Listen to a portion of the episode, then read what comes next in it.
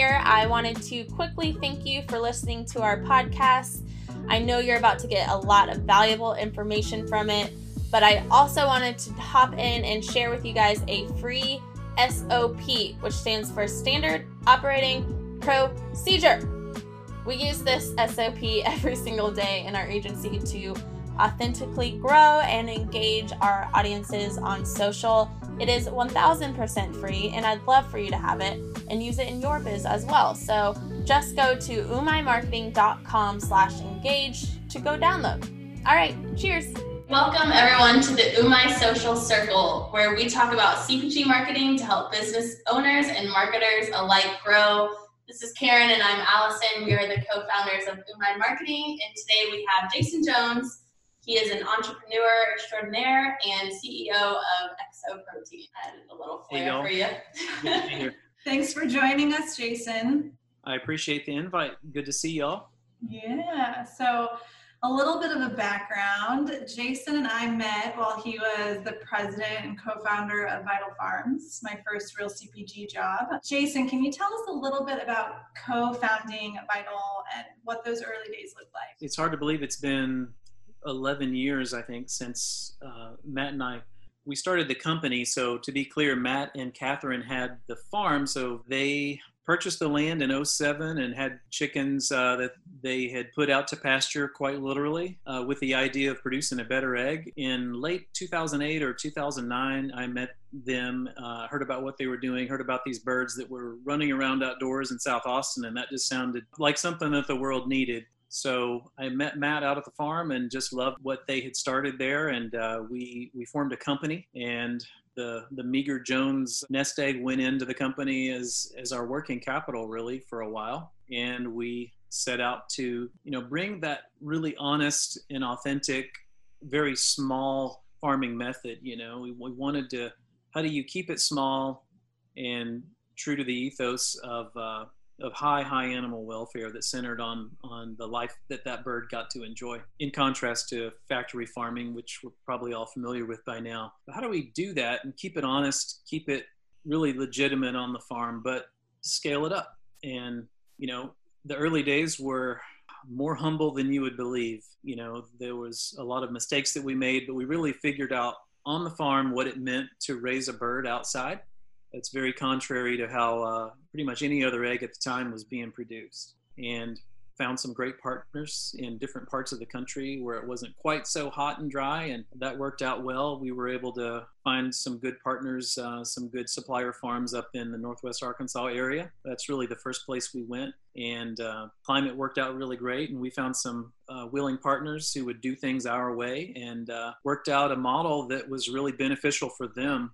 Uh, Karen, you remember we, we were always talking about our stakeholder model and that that version of you know conscious capitalism that really does it's not just all about the profit and the bottom line and making the shareholders you know wealthy there's nothing wrong with any of that but you know business can and should be so much more and i think we're all acclimated to that now especially in the natural food space and here in austin where you know everybody is seems like uh, purpose driven and mission minded and you know we can go sell a lot of product and, and do well for ourselves but we really are making the world better and anyhow, we tried really hard to embody that from the beginning of Vital, and um, I give that really purpose backbone that that we always worked off of. I give that a lot of credit for the success that Vital has seen. In addition to the wonderful people we had, like yourself, who were part of that crew in the in the very beginning, and then kind of in the the middle bit, and now today in its current incarnation, there's you know great people walking around um, who are championing that very important message that you know we can do better and we ought not have to compromise the well-being of another sentient creature to get cheap food. And so it feels good to do that, and, and really it's validating because customers are out there willing to buy these products and usually pay a little more for them. And we did that at a at the right time and the right place with a lot of the right people uh, like yourself. So it's been quite a run. Giving me a little, giving, saying a lot of nice things.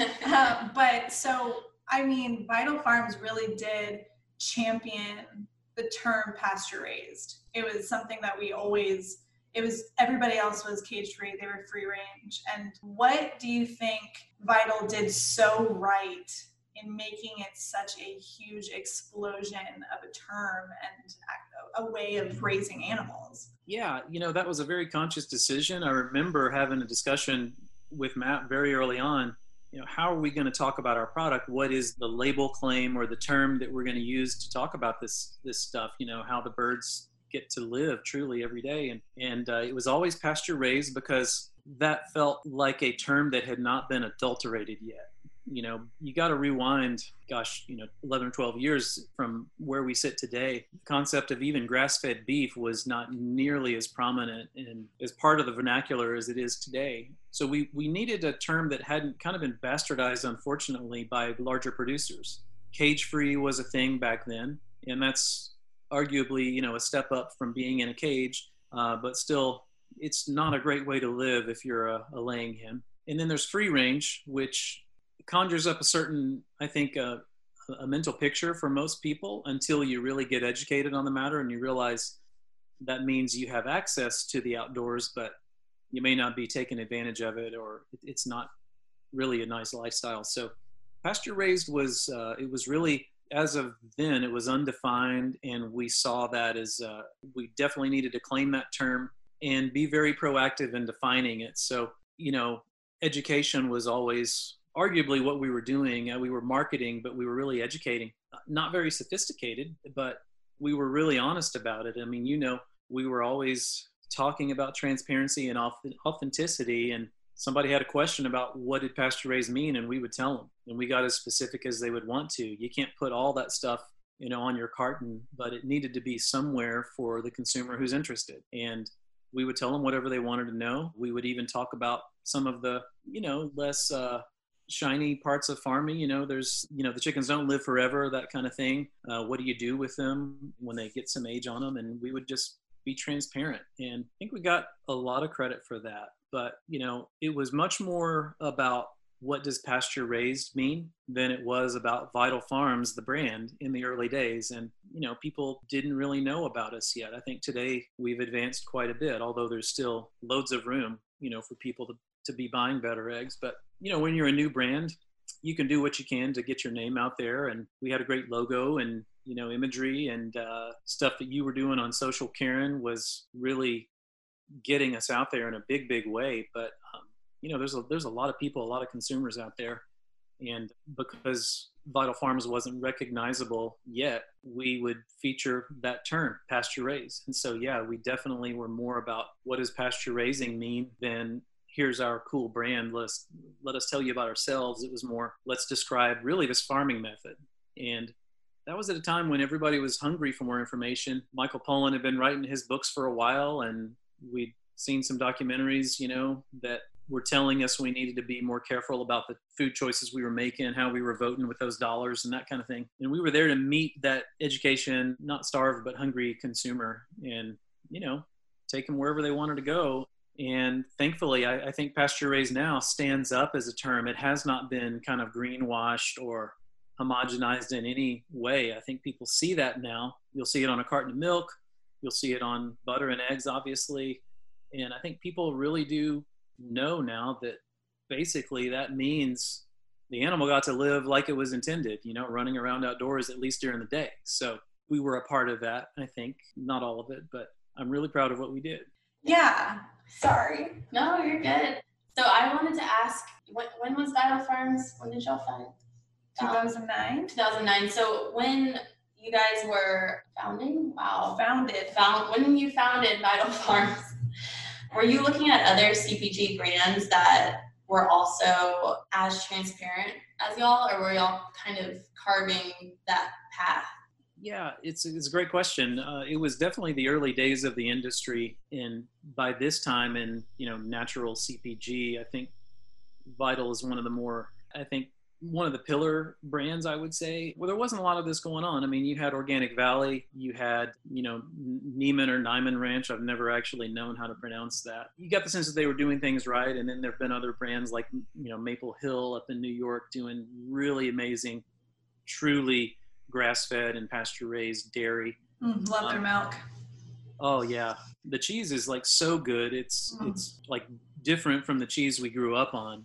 You know something's different about how that cow is living, which is a good thing. But it's a different taste profile. But yeah, there there weren't a whole lot of models, honestly. Really, we were focused. We were always very careful, and this is this can be a tough kind of a, a needle to thread if you're a natural, organic, better for you food company. You need people, in certain cases, to understand kind of the dark side of what you are an alternative to. And in our case, it was our chickens don't live like this; they have it really good.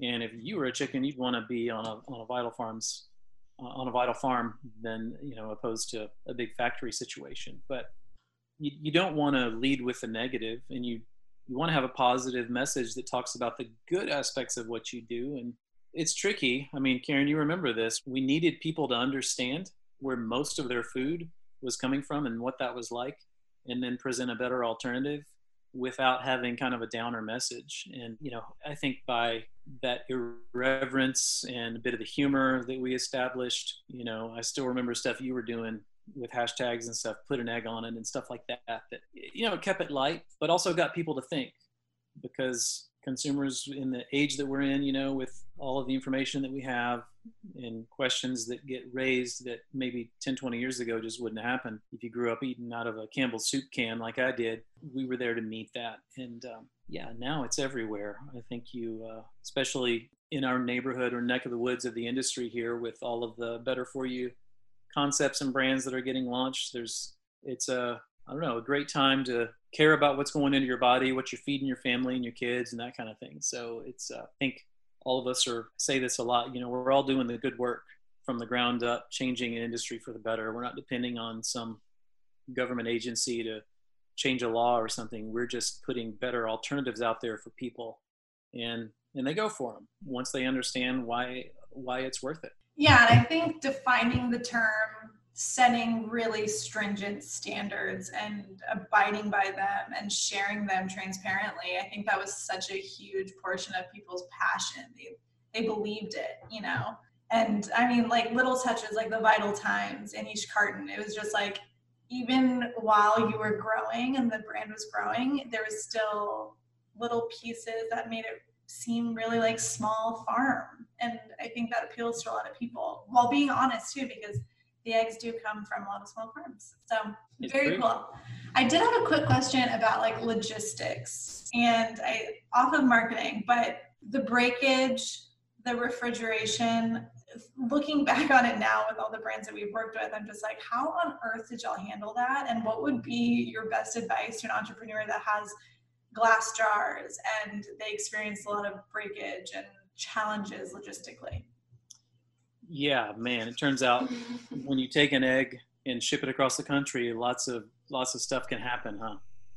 And you know, we would have kind of bouts of this where a truck driver just wasn't careful, or maybe the road was icy because they were, you know, coming through the Ozarks or something. And as it turns out, eggs are fragile. You know, the first thing that you've got to do is to plan for it. You know, you don't want to be building your, you know, starting your brand, coming up with your unit economics and telling a buyer you know here's our pricing and you know this is what we'll give you in trade spend. And you, you can't forget about spoilage of any type whether it's something gets broken in transit or it gets hung up and or it's not moving and it you know goes out of code dating while it's sitting in a warehouse somewhere. You need to plan pretty conservatively especially when you're small because you just don't have the scale to smooth out bumps like that and they will come.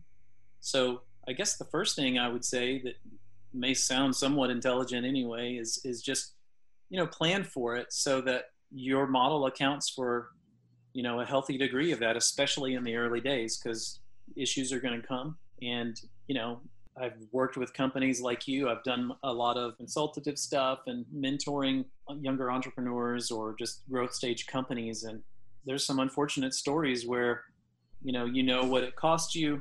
So you come up with what the economics you think are going to be, and this is how much cash you're going to need to keep it all going. And you didn't plan for the $80,000 chargeback you're going to get from a big grocery customer if any number of things go south. And, you know, there's kind of the front end and the consumer story and the branding and all that. And then there's the reality of you can't run out of cash. And so planning for that well ahead of when you're going to need to get through that batch of broken eggs or expired product or you, you know your co-man put your labels on upside down and it's just going to take three weeks to get it redone stuff happens. And and that's just the struggle of needing to have good uh, partners and be able to con- kind of control your destiny a little bit. It's just harder to do when you're small and in the early stages. So i don't know. The first thing you should do is plan for things to be a little rougher than than you think they should cool well segueing out of vital and into your consulting work that you mm-hmm. just mentioned what were like some of the biggest pain points of the entrepreneurs that you worked with like what would you just hear constantly well, you know, entrepreneurs, especially kind of the more, I'd say, visionary types, they're their own breed of cat. And, you know, I think it's really hard for anyone to be a super well rounded, I guess you'd say, leader, you know, where you come up with a concept. You can breathe life into this thing. You can sell the shit out of it, you know, whether it's to a consumer or a buyer or people online and then also get all of those nuts and bolts we were just talking about where the rubber meets the road much less the economics of the exercise and you're out raising money and trying not to run out of it keep your investors happy whether it's your uncle or you know some equity firm so there's a lot of disciplines going on there in this exercise. And I guess one thing I've come up against more than once is just a you know a founder who births something into the world and it definitely has its place and, and they have some level of momentum but it can be hard for visionary types to get out of their own way if I'll say that nicely. And uh, you know either take advice about hey I can see kind of around this corner because I've been to this movie before. I think you should prioritize this and maybe put a little more focus on I don't know, getting a good accounting system underneath you, or maybe getting a better co-manufacturer because this one's totally killing you. It's it just reads like a book, even though it may not be that clear to you. You know, it's rare is the visionary who is also a great operator, and so that's advice I would often end up, you know, hearing myself say to somebody is like, "Hey, it's time to go get." Maybe somebody who really, really has moved a lot of stuff around the country before and not you know, just somebody, a friend or relative who you've put in this position, or an expert in accounting who actually understands CPG and trade spend and the games that UNFI will play with you and how they extort you this way and that, instead of the guy who's done your dad's taxes for the last 20 years. Like, yeah, he's an accountant, but he doesn't understand this industry. So I guess knowing when to bring in seasoned help in certain certain disciplines and from the industry. That's that's something that I think it probably takes every everybody a while to learn, but the quicker you do, the the quicker you, like I said, can get out of your own way and you know kind of start delegating to people who actually understand a certain function better than you, because it's quite enough to be a visionary and put something new out in the world. Have you seen a lot of great entrepreneurs with a lot of great product fail because of that in your time as a consultant? yeah, fail. I guess there's a spectrum of that. I mean, I've seen a lot where they should be much further down the road than they are. By the way, I'm not trying to come off as some expert who would do everything right or mm-hmm. knows all the right moves. Just sure don't. But who um, does? Yes. nobody. But I've seen businesses fold for sure mm-hmm. because you just run out of cash because you you weren't planning well or you know you weren't focused. Another thing that happens a lot is being so eager to launch your next product line when you have way more room to just go do what you're already doing much more deeply and you know those are things you can get kind of a, a sixth sense for just being in the industry a while but yeah i mean unless you have a, a billionaire backer who just keeps writing checks and i've actually seen that happen before too which is you could argue equally unfortunate because uh, you know sometimes things just need to run their course and get cleared out of the way. But it usually does come down to the economics one way or the other. And it's a ruthless game. You know, I don't think it's quite as tough as, say, opening a restaurant where I guess what I've heard is 90% of those don't hang around. But um, yeah, it's, it's tough like any industry. There's, there's a lot to rope together and get right. And, and you have to be in a favorable set of conditions. I won't call it luck, but you could look at Vital and we put this out in the market at perfect time. We were really just ahead of the crest of this wave of awareness and desire for something better. We were also in Austin, so right up the road you have Whole Foods, and then an hour the other way you've got HEB, and you know you're in Texas, and there's a. I was talking about this earlier today. There's such a pride for whatever it is that makes Texas Texas, and you know I was talking with a, with somebody earlier who spent a lot of time abroad in the first part of their career, as did I, and we you know we're just saying you could be in a bar in Roppongi, you know, in Tokyo, and somebody hears you from Texas and you've got something to talk about because that's like its own brand. And even within that, Austin, as we all know. And so, um, not sure where I was going with that, but. So you're you saying know, if you have a CPG brand and you don't live in Austin, you better get down here quick. One way of looking at Austin. We're not going to mention that that city outside of uh, Denver that shall not be named, but yeah. No. oh, so I went to school. you were smart. It's a nice place. I think I would I would check that one out too if I had it to do over again. Yeah. but what was your background before Vital? Were you in CPG? Were you just interested in kind of CPG space, or you know, what were you? You were just interested in chickens, or do you like eggs a lot? I just couldn't get enough eggs in the morning. Uh, maybe I don't know, wandering but not lost. I didn't have a background in agriculture. Didn't really think a, a great deal about the food space. I guess my journey, I always knew I would peel off and kind of do something more for myself as opposed to being in a larger company. And I guess in 2008, I had been at Motorola, which was a Fortune 50. You know, you're talking 40 plus billion in revenue, 150,000 employees when I joined, and that was amazing for a lot of reasons. Learned so much, and it's it's a it was a great, in some senses, place to kind of come up and cut your teeth. But I always knew because it's been in my family's blood. We've always just kind of done kind of our own thing, I suppose. And uh, finished my grad school up in Chicago, and we just wanted to be in Austin. And so, you know, we got down here mainly because we just loved the town and loved the the vibe and the energy that was here. And we also knew it was it was friendly for young business. And that certainly proved to be the case. What I really knew I needed to do differently was I needed to care about what I was doing when I popped out of bed in the morning. And in a big, massive company, it's easy to feel like it doesn't really matter if you do what your function in your cubicle is. I couldn't deal with that anymore. It was soul crushing. Real quick, what what were you doing at Motorola? man, everything because I would get bored. So I started out in finance. I did audit. I, I got into like a risk management kind of a strategy role for the CFO, traveling abroad a lot, which was super cool, especially before family and stuff. But then I got into supply chain for a couple of years. And then my last role there, I was managing the global marketing strategy for mobile devices. Wow. And that's ah, a fancy long title.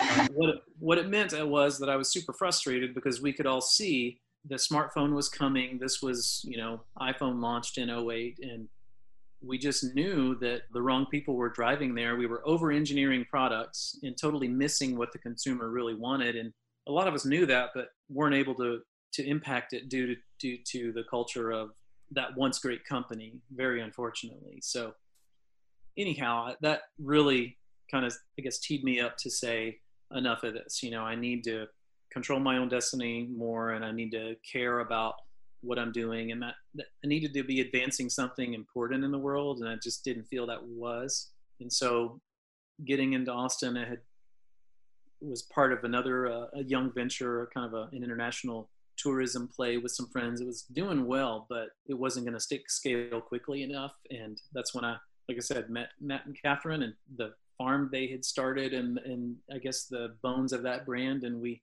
you know kind of formalized it and grew it from there and um, what I knew was it, it's it's kind of funny it was more of more of a heart decision than a head one I was that early consumer you know who was looking for something better and preferred organic and this was before gluten free and all of these other merit badges you can throw on something but just kind of being that consumer i knew there was a place for it without having any sophisticated market research or anything. We, we just had a napkin, and on the back of that, it showed that, hey, we, you know, if we get a little slice of this, you know, if people are willing to pay, and we found out very quickly they were. So, anyhow, I, I wasn't a farmer, but I also wasn't, I guess, I, I don't deserve credit for much. Maybe I do for at least being humble enough to kind of have, have had a really nice, secure, high-paying job and fancy degree from Kellogg and whatnot. But you know, you fast forward a couple months, and I'm out kicking around in the dust, you know, chasing chickens around with a fishing net, you know, uh, quite Oh, literally. really? How you catch your chickens? the longer the handle on the net, the better, because they are fast. Wow. Oh yeah, we went through a lot of, a lot like of a nets. bull skimmer. That would have been smart. Yeah, they were cheap, man. We were going to academy like twice a week to buy more nets. It was ridiculous. oh my gosh. yeah, there's so many stories, but you know, you got to be humble enough to go knock around in the dirt in 100 degrees and figure out what the hell does a chicken need when it lives outside, especially down here, and go to the farmers market and you know schlep your eggs that you're really proud of. You, you can't really be above anything when you want to be part of getting something off the ground. And yeah, it just always from the beginning felt really good to be in the food space because we can all relate to it. It's all, you know, in times of COVID, it's essential, right? If there's anything essential, it's this. And, you know, to be elevating that and improving, really do believe the quality of people's lives and health and wellness and, you know, our consciousness too, depending on what you believe. I mean, nobody would feel there should be more suffering in the world, right? So, how about we don't cram chickens into a you know, let's cut off the front of their face and cram them into a cage with eight of their friends. That's not a good way to live, and we can do better. And I think it's a cool time to be alive because there's a lot at our disposal that lets us make advancements in the world again from the ground up.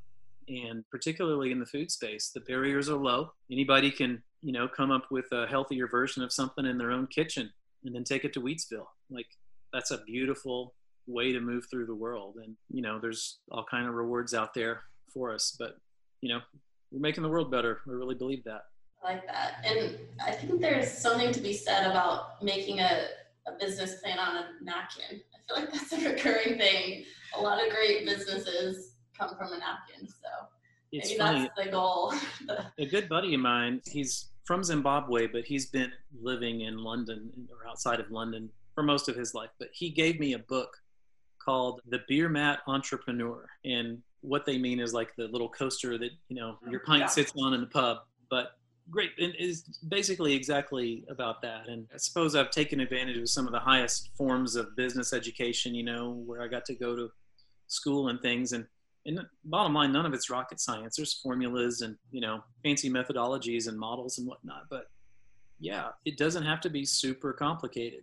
It certainly wasn't for us at vital. The main thing you got to do is put something out there where people are going to really go for it on its own merits. If you're having to market too hard y'all probably know this better than i do is you know to a degree the product really needs to sell itself. Otherwise it's going to be pushing uphill pretty hard. So anyway it's it's neat because we get to tinker around in that space in the food world and and it's doesn't take years or millions of dollars to come up with something great and differentiated Yeah, well, and, drink- and drink more beer by all means you'll be Yeah. a better business person I mean, I love the humble aspect. I remember one thing at Vital where Matt O'Hayer, there, you guys were having interviews, and some guy came in in a suit, and it was immediately he was like, "No," he did, didn't care what the Oh, guy had to say. It was just like, "No." So I, I mean, true to the roots. I mean, true to the farming roots. I appreciate that. yeah like So- enough with know the your parents. audience. Yeah, know your audience. That's important. One takeaway from this: know your audience. Um, we so. could tell that guy was going to be too high maintenance for us Uh, Oh, you don't even remember I what I'm doesn't talking listen about.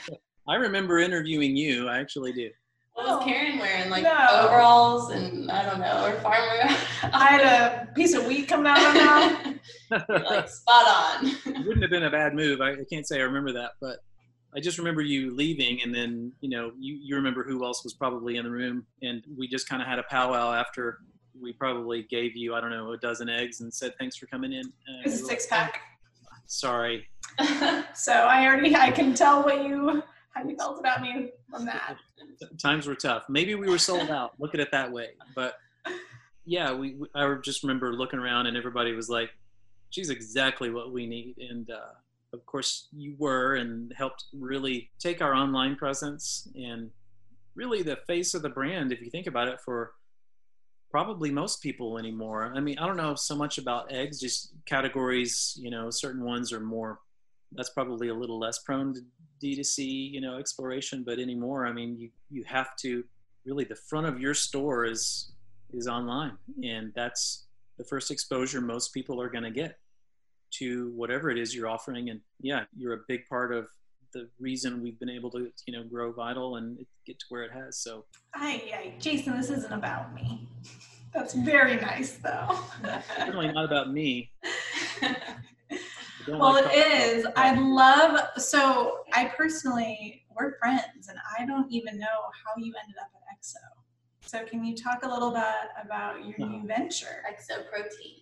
Yeah so i'm a sucker for something that really is disruptive, I suppose. You know, I so really was neck deep in Vital, kind of running the whole ball of wax for most of the you know early years of it, and and then we started bringing on people who were you know just had a lot of you know potential to take the thing forward probably in ways that I just couldn't have. And certainly I was also really tired and kind of worn out. It takes a lot out of you, especially when you don't have a lot of equity money behind you to go you know, have some of the things that are nice to have when you're trying to scale quickly.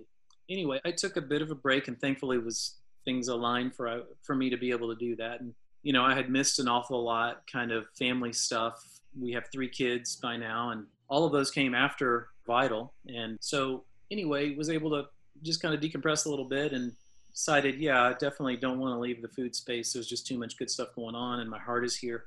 So I would work with kind of in an advisory or consultative or mentor capacity, a bunch of brands across categories, really learned a ton. And I think hopefully had some nice impact uh, along the way. But I guess in that period, probably about four or five years ago, I got to know the founders of Aspire Food Group. And they are Canadian, but they had located the company here for the same reasons that many food companies want to be established here because of, you know, the network and other things anyhow, their purpose is to solve for you know all sorts of problems across you know the, the global stage. The idea about having access to great quality protein in turbulent times, whether it's you know climate or economics or population or whatever, they had won a million bucks in a business competition that Bill Clinton handed them a check back in I think 2013 to go explore. Hey, can we help feed the world with great quality protein and in a really rounded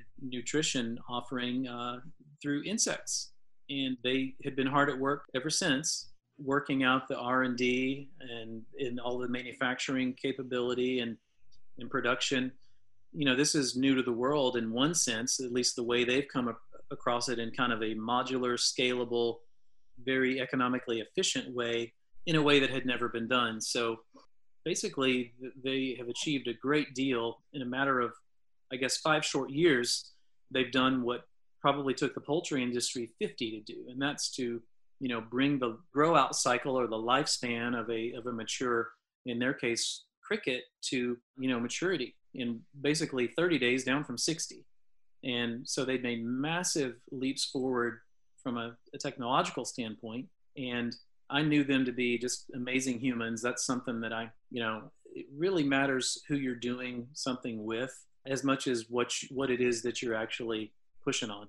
The people are everything, and I just had loads of respect for them, just as humans, and what as well as what they were trying to accomplish in the world. And anyway, about this time last year, I kind of reconnected with Muhammad, one of the founding team, and basically was giving him some advice, kind of how to approach the consumer space. And it just, long story short, sounded like a really interesting challenge that that I I don't know wanted to put more time into. So that evolved into me coming on to the Aspire Food Group team as the chief growth officer to basically try to figure out that really the sales piece, but the consumer piece.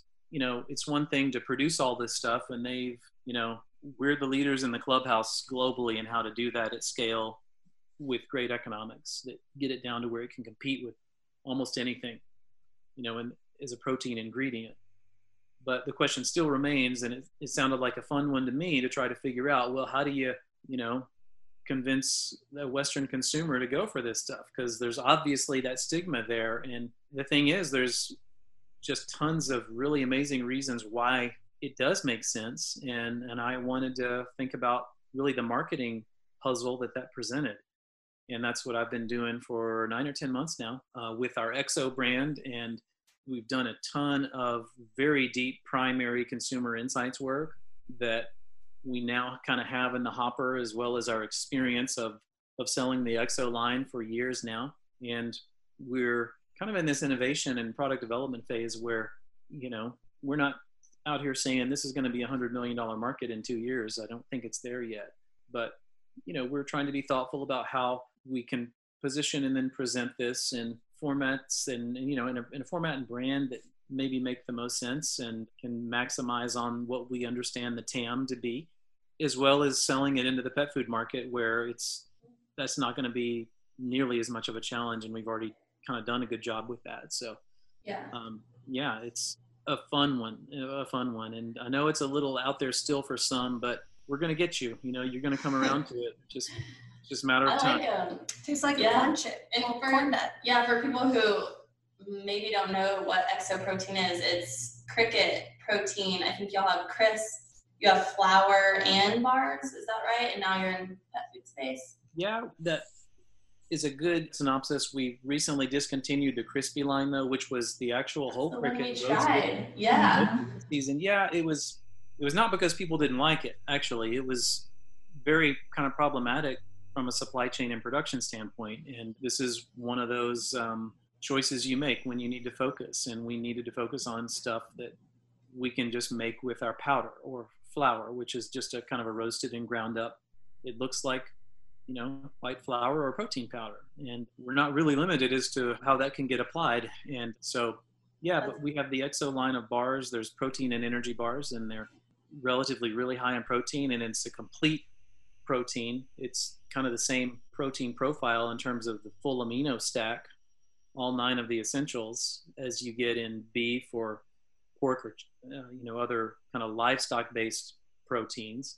But it's much much lighter on the environment and our resources, and so less that it requires as inputs, you know, to, to make a pound of that, and it's also a lot less, uh, you know, harmful gases and things that are the result of the production, and so you know it's kind of the environmental footprint of plants with the nutrition of animals. That's one way to look at it. And we're just trying to figure out what really we should best go do with that in a way that you know navigates that stigma and addresses it and educates. And there's going to be a lot i think that we learned on the vital journey that will come to bear here but no final answers yet. But just telling you telling you right here remember this it's coming. It will be a thing you know it is a viable very it's the most responsible form of protein we can take in. And you know our job is to make that i guess in the way that we kind of in the way that we define pasture raised and animal welfare and you know quality in that part of the store this is a viable option that we need to take seriously you know for ourselves as well as the earth yeah and i'll tell you i mean if you just go down to waco's hollywood movie theater outside there's a ton of crickets that i'm sure Go harvest. Um, you could grab. Yeah, send me an address. Okay. if you go to Baylor, how do you even know that? I'm from Waco. Okay. Yeah. yeah. Well, I mean, we got a pickup. We could head up there and. Oh, they would love yeah, probably for y'all to swing by. We'll, we'll, get our nets from the first Vital Farm, and I know there's a lot of similarities. Yeah, between EXO and Vital, it seems like but yeah, I I mean I kind of just have one more question. I just you talked a little bit about the barrier like i'm sure there's a big barrier to entry for consumers especially western consumers i'm sure you know taking into like the flour maybe help but what in other ways what other ways have you solved that challenge to, for someone to go try cricket well i guess one response is we don't think we fully have yet. But one thing that you know kind of across food is that it has to be delicious. So taste is kind of the table stakes. And, you know, we've been, we've had some formulas that we had inherited for the bar line and we've been tinkering with those quite a bit to improve the eating experience and the flavor as well as, you know, the nutritionals and the macros and things. We have a protein, you know, our protein line is going to be 14 grams of protein and only three grams of sugar. So you get into the space where that's appealing to people on all sorts of you know low carb diets. What does the calorie look like for that? Like calorie count? It's under 200, so it's I'm telling you, it's quite potent nutritionally. It's not going to hurt your tummy like whey protein and no, better. fact, yeah. yeah, it's uh, so cricket powder is prebiotic inherently, so it's actually really great for digestion and gut health. And and the fiber content is something that's kind of a bonus. We're actually getting to be de- kind of deficient across the board as, as a nation. I think with respect to fiber, a lot of people are anyway, in the way you know similar to like vitamin D and some other things, just due to the way we eat anymore. So there's a fiber, a prebiotic content. There's you know more iron than spinach and great B12 and omega 3s and all this stuff. It feels not dissimilar to the early Vital Farms days when we had all this crap to say.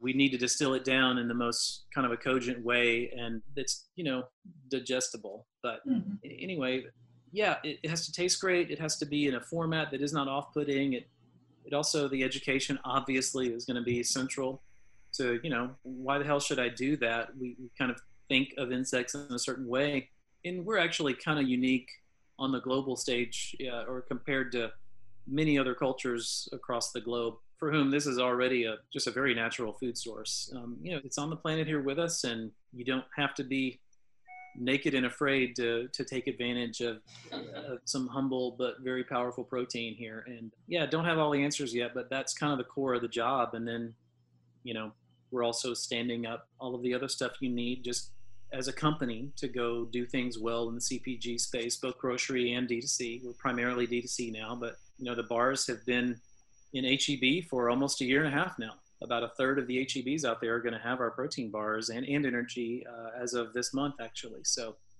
Congratulations. yeah, you know That's HEB, awesome. HEB. It's uh, HEB, there's a. Texas connection there, but they deserve a lot of credit. They're kind of a mainstream grocer, but they're way better than. I mean, they're progressive and very forward thinking. And we just had an amazing call that was so helpful with our buyer just yesterday. You know, we were having some real talk. You know, like, hey, it would be great if your economics were a little bit better. You know, about the purpose, but you need to provide us, you know, the dollars and cents. And so it's a good thing we've been working to go improve you know our supply chain and how we manufacture and our cost structure so that we can have great answers to those questions when they come because you can be real special but you know a slot on a grocery shelf is kind of priceless for, for that retailer and so really this comes full circle if you think of a stakeholder model or a consciously capitalistic way of moving through all this you know has to be good for everybody whether it's a farmer an animal the consumer you know your heb buyer he needs to look good or she it just in our case it's a he but they need to you gotta be careful day Yeah. That's true. it has to benefit everyone to be viable or be viable Mhm. think about that I mean, we're huge HEB fans Love and HEB. stakeholder model Oh, fans. yeah. So, well, thanks, Jason, Yeah, for joining us. It was so nice to hear your expertise. And do you want to tell everybody where you can find EXO well we're besides primarily HEB? D2C, but you know, all your usual online channels, be they our website or Amazon. And we're in about a 30 HEBs today. We're in every Cost Plus World Market that there is. They've been a great partner as well. It's actually a really great account that is kind of non-typical, but it's a really great one. Um, Cool. yeah, a lot of other mom and pops and stuff, but we're we're working to drive our grocery presence and get that door count up. And we've been doing a lot of work, you know, in the in the online space too, to you know better target folks and, and to be able to cut everybody good deals for for trying what we've got. So hope everybody does. Yep, and they are delicious. So don't let the crickets scare you. Yeah. Yeah, get over it. It's just food. Get over it already. Shoot. That's probably not a good tagline. get, over, it already. Yeah. No. you don't need to pay us for No. that. That's, that's free advice. Well, hey y'all, congratulations on Umai, and I I know for a fact from just being out there in the space that y'all are kicking tail out there, and it's so cool to see. You know, you can stand up food brands, you can also stand up companies like what you've done, and you're to be commended for that. You're providing a great value, and it's doing well by y'all as well, and. Yeah, it's it's a great space, but congratulations on your success there at Umai, and keep doing what you're doing. It's going to be fun to see how y'all track as well. Man, Thanks, Jason. I mean, hey, you get a lot of credit for starting this. So, All those lunches, we owe you lunch again too, probably. so Once once this is all over with. You get arrested for going to a, a restaurant. Probably.